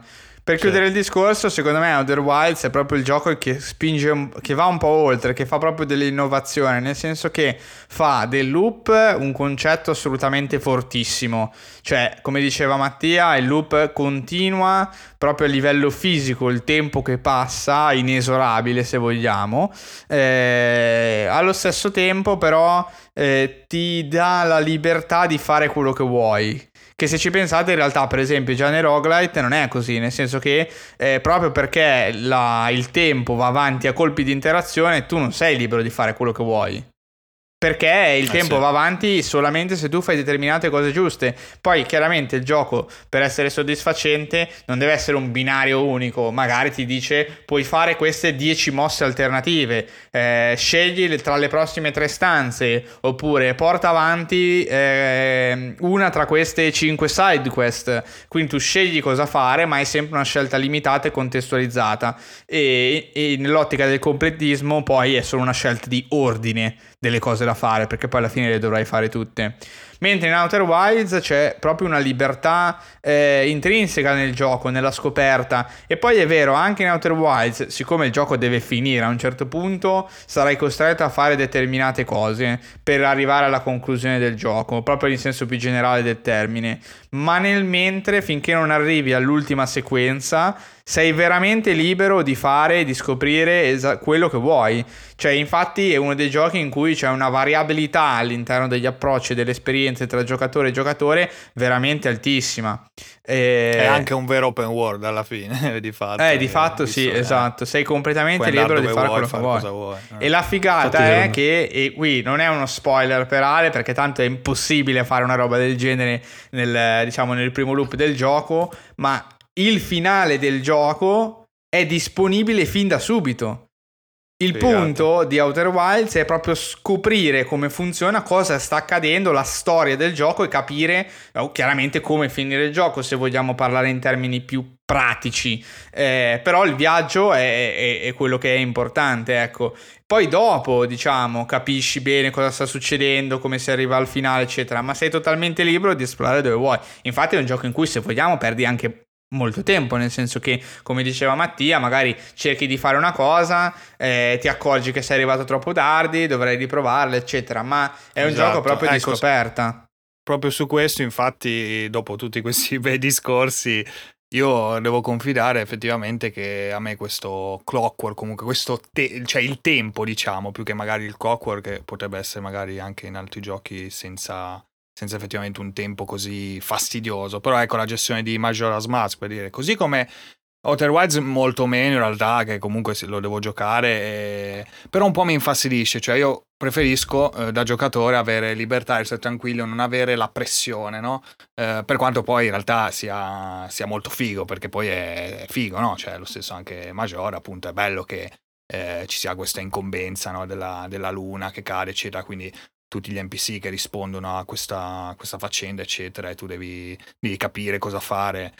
Però poi di fatto mi scocciava molto quando comunque cioè, non capivo cosa dovevo fare, poi dovevi ripetere, poi in Outer Wilds mi è capitato in realtà pochissimo, devo dire, per quanto ci ho fatto boh, 5-6 ore. Ah, anche perché è tutto sulla poco. scoperta, quindi prima eh, di arrivare al sì, muro sì, cioè, qualsiasi cosa fai scopri, quindi non ti annoi mai. Quello. Però ecco, mi è capitato una volta, forse che effettivamente stavo facendo una roba, ero arrivato un po' lungo, come stava proprio dicendo adesso Eric, per quello che mi è venuto in mente.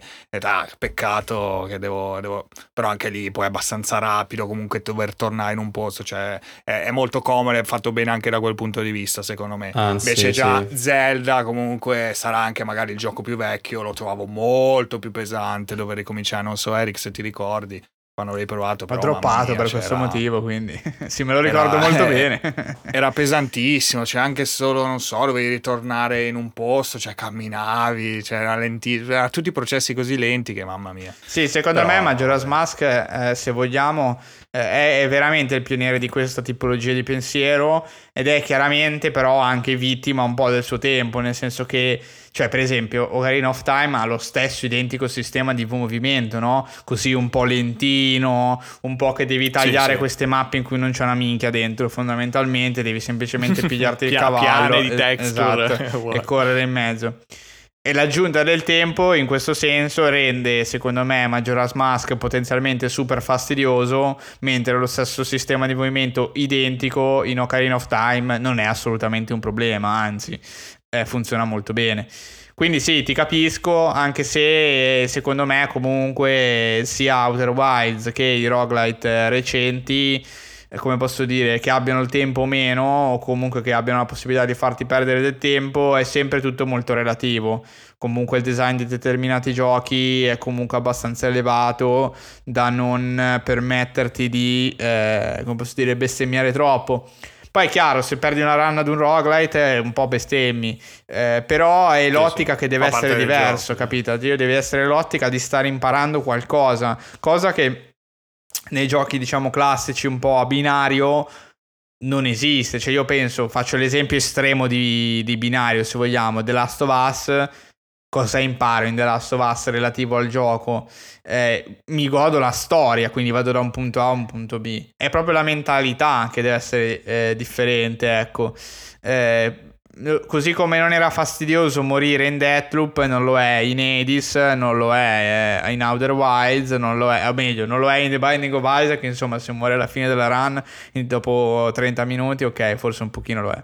Eh, però comunque è fatto Sì, bene. dipende dalle situazioni, dai, magari. Sì, perché- anche perché quanto- il punto è imparare a stai giocare, giocando, esatto. eh, cosa, sì, sì, cosa stai facendo, magari appunto se c'hai in ballo degli obiettivi particolari, Certo, poteri particolari. esatto. cioè, mi, baso su quello che ci racconti. Ecco, No, no, giochi, esatto, sei lì che esatto. hai il super personaggio e dici cazzarola sta run non devo perdere perché ho il Esatto. personaggio messo bene, quindi devo cercare di andare avanti il più possibile e uno magari poi muore, ci sta e dice cazzo, chissà quando ritrovo quella combinazione di Esatto, oggetti, esatto. eccetera. Beh, perché The Binding sì. of Isaac, diciamo che è, da questo punto di vista è chiaramente molto esagerato, nel senso che ha talmente tanta roba dentro, di oggettistica, eccetera, che poi certa roba rischi veramente di non rivederla più per un pezzo. Quindi, infatti, in generale, non ti consiglierei The Binding of Isaac. Dovessimo parlare di che roguelite si No, potrebbe no, giocare, eh, Ale. Eh, però, già un Hades, eh, cioè, secondo me è tranquillamente giocabile perché Sì, eh, quello anche. voglio provarlo. Cioè, anche la morte all'interno della run. Cioè, è veramente difficile che hai perso tempo, cioè che non hai fatto nient'altro se non arrivare lì, morire e tornare indietro. Sicuramente qualcosa ti stai portando a casa eh, che ti permette di non aver buttato tempo. Così come funzionava anche in Dead Cells, che non l'abbiamo menzionato fino ad ora, eh, quando muori comunque hai la possibilità di portare determinate cose con te, comunque una certa progressione. I roguelite degli ultimi anni hanno comunque una progressione intrinseca eh, al di fuori della singola run che è molto sostenuta e quasi magari sfioriamo un po' l'RPG diciamo nel senso in alcune, in alcune cose. Ti porti a casa una determinata valuta che la spendi un pochino come un'esperienza se vogliamo con cui tu compri magari dei perk piuttosto che dei potenziamenti che poi rimangono tuoi e che ti permettono di affrontare le prime fasi della run in maniera più eh, agiata, se vogliamo, rispetto al passato. E così in realtà fa anche The Binding of Isaac, perché ci sono tante cose che poi sblocchi e, ti porterai dietro. Sai, stavo pensando riguardo la fastidiosità che ha citato anche Ale, poi alla fine i miglior giochi che hanno in sé un loop oppure anche i miglior giochi che hanno un cronometro, per così dirla, quindi eh, un Majora's Mask o Other Wilds, possono anche includere sistemi intelligenti per farti skippare il loop e rendere meno fastidioso il tutto, molto velocemente. Other Wilds è un metodo super semplice in realtà per poter andare avanti velocemente nei vari loop. Ehm, e ci sono invece giochi che rendono la cosa molto più fastidiosa, ma non tanto perché non hanno un metodo per skippare o altro, ma perché eh, è congegnato. Ecco, diciamo che non tutti i generi magari sono super adatti per essere un clockwork o per avere un loop interno anche di trama, e uno di questi secondo me è 12 Minutes. Come diceva Ale, la questione del fastidio, infatti Ale mi sa che non l'aveva Sì. neanche finito. No, 12 no, io l'ho esatto. sì, sì. Eh, È fastidioso perché è un, eh, è un gioco punta e clicca sostanzialmente eh, che include un loop. Il problema è che tu stai mettendo una meccanica macchinosa di per sé in un concetto che di per sé può risultare molto fastidioso e macchinoso, cioè ripetere le cose da capo ogni volta. Quindi eh, è una cosa molto interessante che in realtà eh, era inclusa in un video che ho visto una volta che parlava di 12 Minutes. Tu immagina di giocare a un Monkey Island o a un vecchio um, gioco di eh, avventura punta e clicca e non puoi riprovare all'infinito, ragionare, stare lì in quel punto per capire come aprire quella porta usando la chiave trovata in uno scarpone che era nascosto dietro una cassa. No, tu hai quel, quel, minutino per cercare di risolverlo, altrimenti se ne parla fra altri dieci minuti. Sì, sì sono e quindi tra, diventa error uh, massimo proprio. Trial error però potenziato dal tempo, cioè potenziato sì, dal fatto che devi aspettare esatto, pure, non è che stai lì fermo. e quindi questo a volte può essere un problema, infatti 12 Minutes ha questo problema, è un punto e clic, a volte anche molto macchinoso nelle soluzioni molto che ti dà. Molto scomodo, mamma mia. Molto cioè, scomodo. Cioè, anche sta cosa che veramente che non puoi muovere il personaggio, devi muovere solo il cursore, ma non vedi le altre stanze, cioè non puoi diciamo, cioè la telecamera non segue il cursore come in altri giochi, per dire, cioè un conto avessero fatto così, magari dicevo vabbè ok, io punto, vado, anche se non vedo il personaggio, vado in un'altra stanza, punto quella cosa lì e poi il personaggio si muoverà e magari posso anche muovermi, tipo, eh, tipo League of Legends, no? Cioè, tipo un RTS, no? dove tu muovi la telecamera e vedi il personaggio che cammina, no, qua devi comunque cioè, guardare il personaggio perché la telecamera è sul personaggio. Esatto. E a volte appunto non riesci magari a passare da, dalla porta perché magari te la va a chiudere perché non, cioè non Sì, oh, è capitato so, anche a me. Delle cose veramente E quindi, quindi questo è il problema, quando tu congegni male secondo me un genere con un loop, con eventuale perché diciamo che anche um, 12 Minutes ha qualche meccanica da gioco cronometro, insomma, um, perché certe cose accadono in un punto, potresti perdertene delle altre e così via per non entrare nel dettaglio.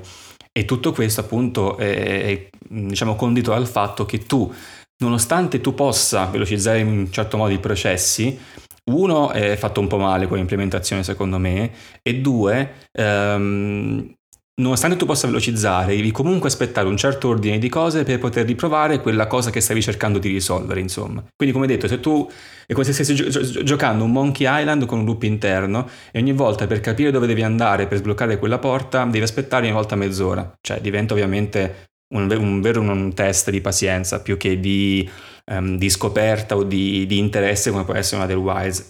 Quindi, secondo me, anche per questo ci sono giochi ehm, se non, non adatti, che però necessitano veramente di uno studio secondo me maggiore e meno abbozzato, se vuoi includere meccaniche cronometrate, insomma, per, così, per, per intenderci, o da gioco che ha anche un loop da, dal punto di vista narrativo, altrimenti veramente rompe le palle al giocatore, altrimenti è veramente meglio un gioco statico, eh, meno sorprendente ma almeno un po' più diretto.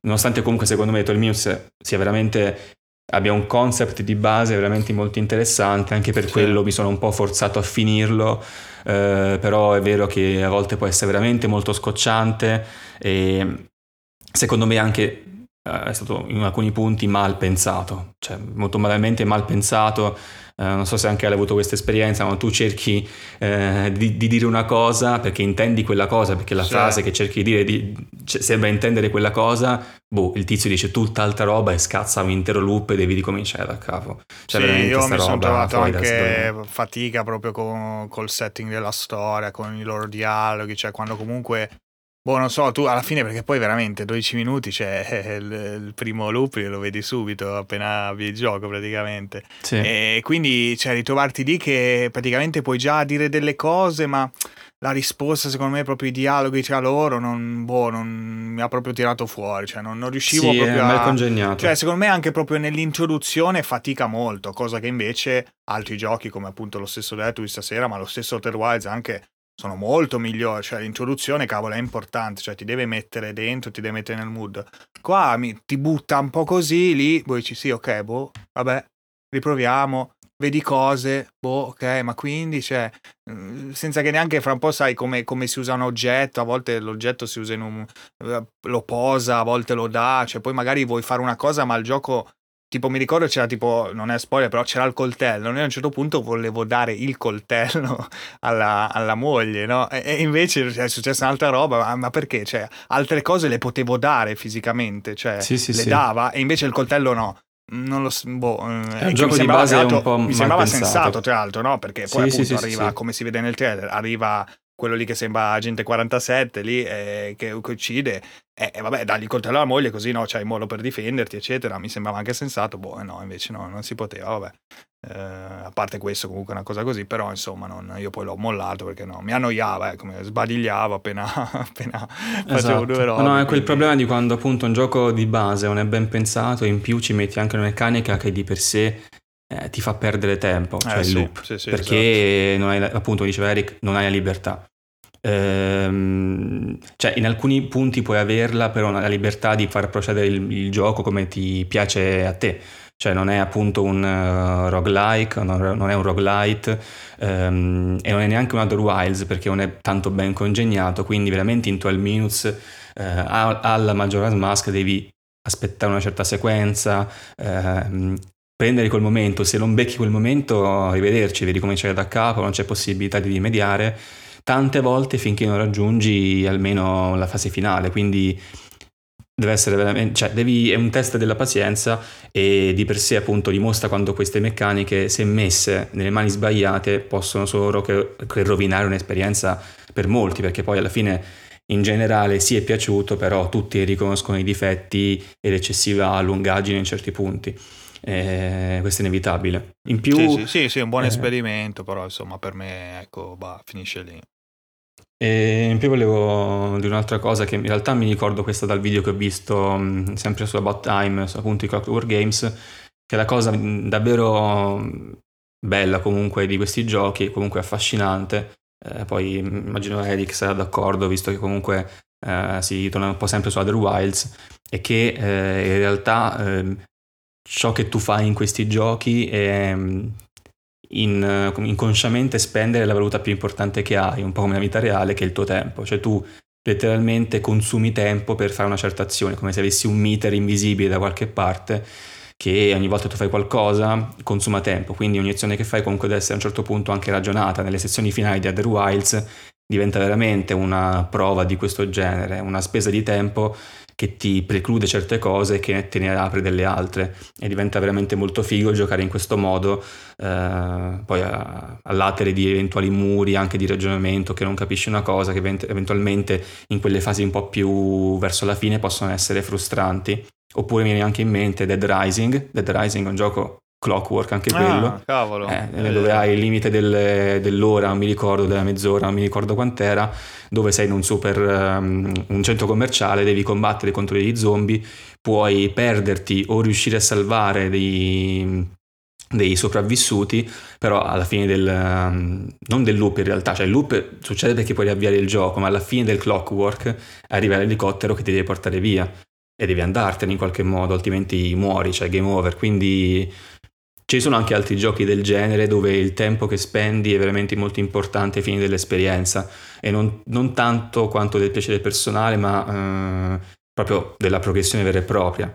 In Otherwise puoi permetterti ovviamente di cazzeggiare anche all'infinito, però ce ne sono alcuni un po' più tight come Dead Rising, dove invece il tempo è proprio un, come se fosse una risorsa che hai a fianco alla vita, come se fosse una stamina praticamente. Eh, di questa cosa, scusami, mi fa venire in mente anche il, il concetto poi di scelta, cioè alla fine amplifica no? questo, questo, tempo, amplifica ancora di più la, la, scelta che a volte sono anche difficili in giochi dove non c'è il tempo, perché mi è venuto in mente persona che veramente a volte vi trova in una situazione, ok ma cosa faccio? Quindi vado da quello, vado da quell'altro, faccio quello, faccio quest'altro.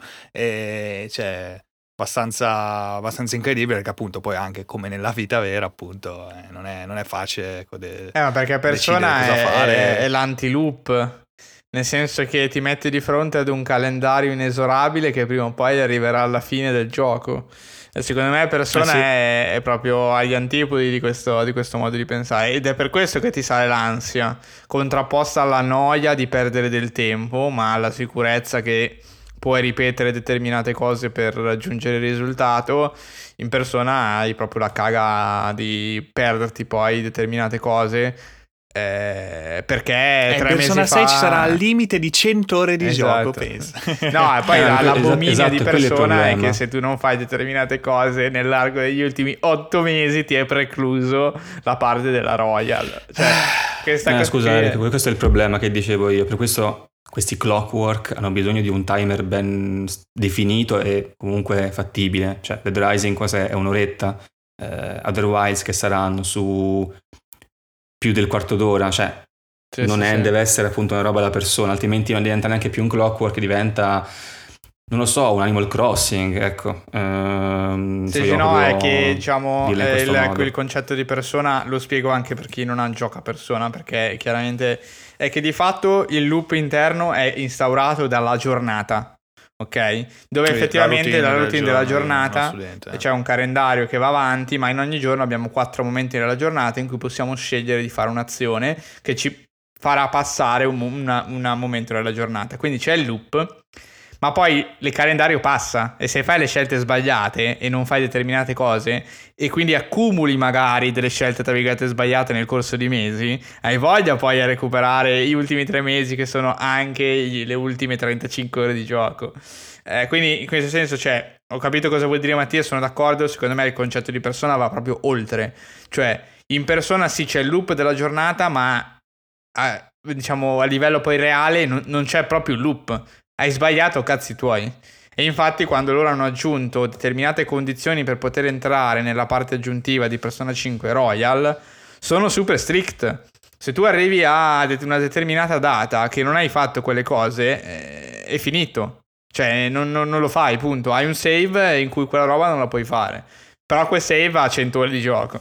Quindi quello è proprio criminale. esatto, quello è proprio, proprio, criminale, nel senso che chiunque vede un'altra persona giocare Persona 5 Royal, la prima cosa che fa è prenderlo da parte e dirgli ascolta, ma tu sai come si sblocca il contenuto aggiuntivo? No, perché se no te lo dico io. Perché se sbagli, eh, lì non, eh, cioè, proprio non c'è il loop. Perdi 70 ore di gioco. Per davvero. Poi sì, uno può dire sì, ma io all'inizio spammo e tutti i dialoghi di salto, va bene, ok, però è comunque una rottura di coglioni, è apocalittica proprio. E... Eh, mamma mia, eh, anche se skippi i dialoghi ce n'hai. eh, no, esatto, esatto.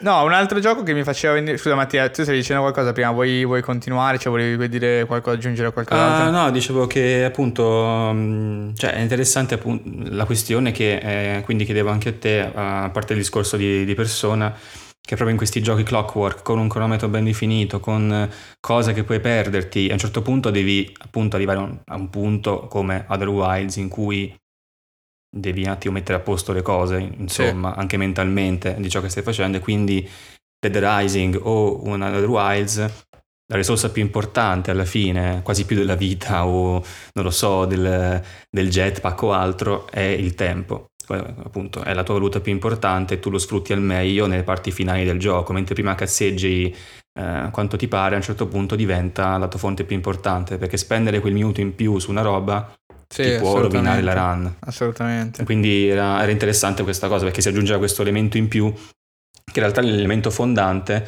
però per quanto tu possa dire sì, in Wilds l'universo continua anche senza di te, alla fine poi è il tuo tempo a determinare il tutto, quindi è come certo, lo sfrutti. Certo, perché, perché qui stiamo chiaramente contrapponendo diciamo, il concetto che il gioco vuole portare con il fatto che il prodotto è un gioco, quindi deve finire a un certo punto, no? Eh, quindi Outer Wilds come, come posso dire eh, come, come, videogioco ha scelto di portare questo tipo di concetto, no? del loop sempre istanziato, di essere libero di quello che fa- vuoi fare perché il, il, mondo intorno a te si evolve indipendentemente da te. Allo stesso tempo però è, è, è un gioco, cioè è un videogioco e quindi come i film, come i libri possono esprimere dei concetti ma hanno un timer in senso assoluto e prima o poi vanno completati. Quindi la forzatura eh, tra virgolette, prima o poi dovrà arrivare e come dici tu, sono d'accordo, è il momento in cui tu devi un po' quagliare, quindi, quindi sì, lì in quel senso si parla di tempo speso dedicato da parte del giocatore, chiaramente un concetto un po', un, po un metaconcetto dal punto di vista di, soprattutto di Outer Wilds, che poi fa del tempo no? una delle sue maggiori eh, come posso dire, cause, effetto, tutto quanto all'interno di Outer Wilds è molto, molto ben fatto. Non vado dentro più nel dettaglio. Perché... Ultima cosa. Vai, vai. Sempre sulla questione del tempo speso, è che quello, poi nel gioco in cui la porta cioè il gioco in cui viene portata all'estremo, secondo me, è Minute, Mhm. perché lì Sì, sì. il time loop è di 30 secondi contati, anzi addirittura c'è la modalità di farlo ancora più corto una volta finito No, il gioco, non mi 60 e ricordo, poi forse 30. 15. 60 Ah, scusa, e poi 60 e no, poi eh, 30. 15 secondi cioè, sarebbe stato impossibile proprio. 60 eh, sì dai ok, Danny ok, mi sono confuso era 60 e 30 infatti boh non so 30 effettivamente è cassacombini perché lì hai un loop però mh, è molto più soft nel, nel senso che eh, NPC eh, e simili sono fissi non cambiano non c'è un clockwork vero e proprio lì non accadono cose in modo indipendente da te sei tu che muovi il mondo però c'è appunto un loop narrativo che ti costringe a ricominciare ogni 60 secondi e lì ogni secondo speso è effettivamente questione, questione di successo di, di Esatto, sì, sconfitta sì. anche gli hub che sblocchi dove ti fanno spawnare è una scelta strategica, altrimenti se ti scegli un hub che ti fa spawnare in un punto troppo lontano dal tuo attuale obiettivo, non, non- non puoi proprio finire quella, quella sezione, devi cambiare hub e da lì ricominciare la tua gestione del, del loop di 60 secondi. Cioè, un sacco di volte mi è capitato che stavo percorrendo un corridoio e niente, finivi il loop Corri, corri, corri, corri, corri, corri, corri. E così, È impossibile. così, sì, sì. E lì proprio è il- l'estremo della gestione del tempo in questo tipo di giochi, perché hai 60 secondi e non puoi permetterti di sprecarne neanche uno quando poi capisci un po' come devi muoverti. All'inizio ovviamente vai un po' a caso, però lì molto prima di come accade in Other Wilds devi fare robe, quindi ben definite, e puoi farle solo tu. Quindi devi spendere il, tempo veramente in modo molto culato se vuoi... Sì, finire. diciamo che dall'altro punto di vista, eh, essendo il loop di 60 secondi, cioè se ne perdi uno, il prossimo dura 60 secondi, quindi eh, nel senso che la perdita c'è, cioè devi giustamente valutare i tuoi 60 secondi, ma sono 60 secondi, quindi se sbagli inizi da capo e nel giro di altri qu- tre- 40 secondi hai già fatto un altro try, se vogliamo, quindi è molto Sì, sfizioso sì, da sì. questo punto di vista, come dicevi tu all'inizio, porta all'estremo questo concetto perché non c'è mai neanche la, come posso dire, il tempo fisico di dire cavolo adesso devo aspettare che finisca il loop prima di poter fare altro. Sì, ok, ma ti mancheranno 15 secondi, quindi eh, è veramente un tempo risicatissimo. Eh, arriverai poi È un po', sicuramente- scusami, il, il super Meat Boy dei platform, no? Cioè, comunque tutti quelli lì super difficili dove però eh, hai questo spawn velocissimo che di fatto ti, ti alleggerisce. Ma io la- direi che è molto più semplice di. Super Meat Boy. Secondo me non lo paragonerei onestamente. No, più che altro no, era l'esempio, diciamo, la- mm, riferito no, al, al loop, cioè così breve comunque, dove, ok, è chiaramente cioè, più difficile magari capire cosa devi fare perché hai molto meno tempo, quindi hai, cioè, è facile che sbagli, sbagli tante volte, però di fatto ritorni facilmente. Sì, sì, a doveri, questo sì. no? Sì, Eh, sì, no, no, in questo senso sì. Eh, in questo sì, senso sì, in quella sì, analogia più che- Esatto, più che esatto. Sì, sì, diretto. sì. Eh, non hai paura di fallire perché tanto fra 30 Eh, esatto, secondi esatto, sei sì. cioè, qui. Super Meat poi a volte cioè, sei lì che magari provi a muzzo, no? Sì, Cioè, sì. non è che stai magari impegnati perché tanto dici vabbè se non mi va bene mi mandi a vedere Esatto, la- esatto. due volte dopo vai. o tipo Celeste magari provi un po' così sì ok però forse 100 morti effettivamente forse meglio che adesso mi impegno un po' di più Eh, va bene E quindi sì, diciamo che abbiamo fatto un po' un excursus. eh, c'è un, un- un- nella lista, diciamo, dei giochi che un po' avevamo pensato di toccare in questa discussione. Chiudiamo con eh, un altro tipo, un- l'ultimo tipo di loop ai, completamente agli antipodi rispetto al gameplay, che è quello di Alan Wake American Nightmares. eh, dove di fatto, poi adesso Ale ti lascio la parola, il loop è proprio totalmente narrativo, punto, cioè non c'è neanche una questione di gameplay, no? Eh sì, sì, è proprio narrativo, verrà fatto tre volte e via, insomma, non, non ci sono, non c'è libertà, è veramente un gioco lineare come, come Alan Wake, se conoscete. Tra l'altro, gran peccato che non sia presente nella, Va, inspiegabile, nella, inspiegabile. nella nuova remaster, cioè, anche perché poi, tra l'altro, mi sono rivisto delle cose, cioè, me lo, ricor- me lo ricordavo come un bel gioco, mi era piaciuto molto, effettivamente rivedendo, fighissimo, comunque c'è un sacco di cazzini, tra l'altro con... eh, Sì, sì. con, eh, Con col- l'attore, con l'attore, con no, di Alan eh, sì. che fa Mr. Scratch lì, il doppelganger Belli- an- ma anche a livello di lore effettivamente eh, ho visto due robe che ho detto cazzarola ma cioè il fatto che vabbè no adesso non so non è importante tanto comunque poi magari te lo dico in privato no no eh, beh, visto control no, succe- col senno di poi Certo, dicevo, certo. effettivamente però eh, sta Ah, mi- Wake è pieno, eh. Alan Wake è pieno anche, Eh. il ba- anche il gioco base, è pieno proprio. Rigiocato comunque, comunque sì, diciamo che ecco in questo American Nightmare praticamente sei Alan appunto che deve sconfiggere il suo doppelganger all'interno di, di Night Springs, no? della serie tv che, che va eh, su, che su Alan Wake, no? la trovate no? eh, nei, nei televisori e, e, niente, eh, bisogna fare delle tappe, no? c'è il motel, c'è l'osservatorio, c'è il drive-in finale, a un certo punto arriverà lo scontro con questo Mr. Sketch, però verrete sconfitti, quindi tornate all'inizio, eh, tu ovviamente ti ricorderai del loop, qualcuno si ricorderà qualcosa, avrà qualche déjà vu, comunque vabbè, insomma era giusto l'ultimo esempio da fare, comunque un gioco che mi è venuto in mente così a caso ed era appunto un loop puramente narrativo, quindi non c'è alcuna meccanica che che lo faccia insomma che lo faccia diventare un gioco diverso da uno lineare sostanzialmente. Se non la ripetitività magari di qualche ambiente un po' di cioè che si ripete di fatto ma vabbè finisce lì ecco. Eh, altri ecco non, non, me ne sono venuti in mente sì diciamo che il, è più un pretesto narrativo poi di fatto il gioco sì, esatto, è proprio sì, lineare ecco. Quindi un po' agli antipodi proprio c'è un loop ok però, eh, sì, però è proposto lato ah, storia ecco. Poi esatto. non eh, è ancora diverso rispetto a Deathloop. Ok, che, ok, è direi un bel excursus comunque. Eh? È un bel excursus. un po' ovunque sì. tra... Sì, sì. Sì, eh? sì, sì. Ah, sentivo anzi, che se avete sotto... qualcosa da consigliare anche di, di, loop, qualcosa che ci siamo dimenticati. Quello che eh, citavo prima era uh, Shadow of Destiny, che dopo controllo, ma credo che sia una cosa dei viaggi del tempo, robe, secondo me è qualcosa anche di simile. Dopo devo vedere bene, comunque, eh, chissà. No, comunque è bel excursus perché siamo, passati, siamo partiti vabbè, da Deadloop, quindi da, da, un titolo, poi al loop vero e proprio, abbiamo visto anche cosa può essere un gioco a cronometro, un Clockwork Games, che comunque ha un loop al suo interno, perché un loop può anche rompere un gioco, fino poi alla questione di, della mera gestione del tempo, quindi è stato abbastanza interessante sì, sì, parlarne, sì. perché comunque prima non ci eravamo neanche confrontati su questo tema, per tenerci comunque caldo sulla puntata, quindi bene così. Va bene, va bene. Sì, direi che è stato abbastanza interessante anche per noi. Un, be- un bel argomento, ecco, perché si toccano tanti di- tipi di giochi differenti, con sfumature proprio differenti sì. dello stesso sì, concetto. Eh, ma anche secondo me è un concetto proprio più tecnico, sia dal punto di vista della programmazione che dal punto di vista proprio del game design. Cioè, perché esistono i loop e, e a cosa servono. Poi possono essere fatti bene o male, eh, questo è vero per tutte le cose. Però noi i nostri 90 minuti li abbiamo portati a casa, cioè, quindi come al solito ci fa super piacere se eh, siete rimasti con noi per tutto il tempo ad ascoltare la puntata. Eh, a fine puntata, come al solito, ci sono i saluti di Ale, cioè che piacciono ad Ale, in realtà non solamente i saluti di Ale. sì, sì. Quindi... Non sono miei, ma mi piace.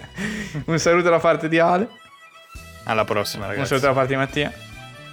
Ciao a tutti ragazzi. E un saluto da parte mia. Ricordatevi che se state ascoltando la puntata di domenica, stasera alle nove e mezza, ci trovate su Twitch, cercate TriCast, yes. ci trovate. Altrimenti ci vediamo fra due settimane con una nuova puntata del podcast. Ciao ciao. Ciao ragazzi. Ciao ciao.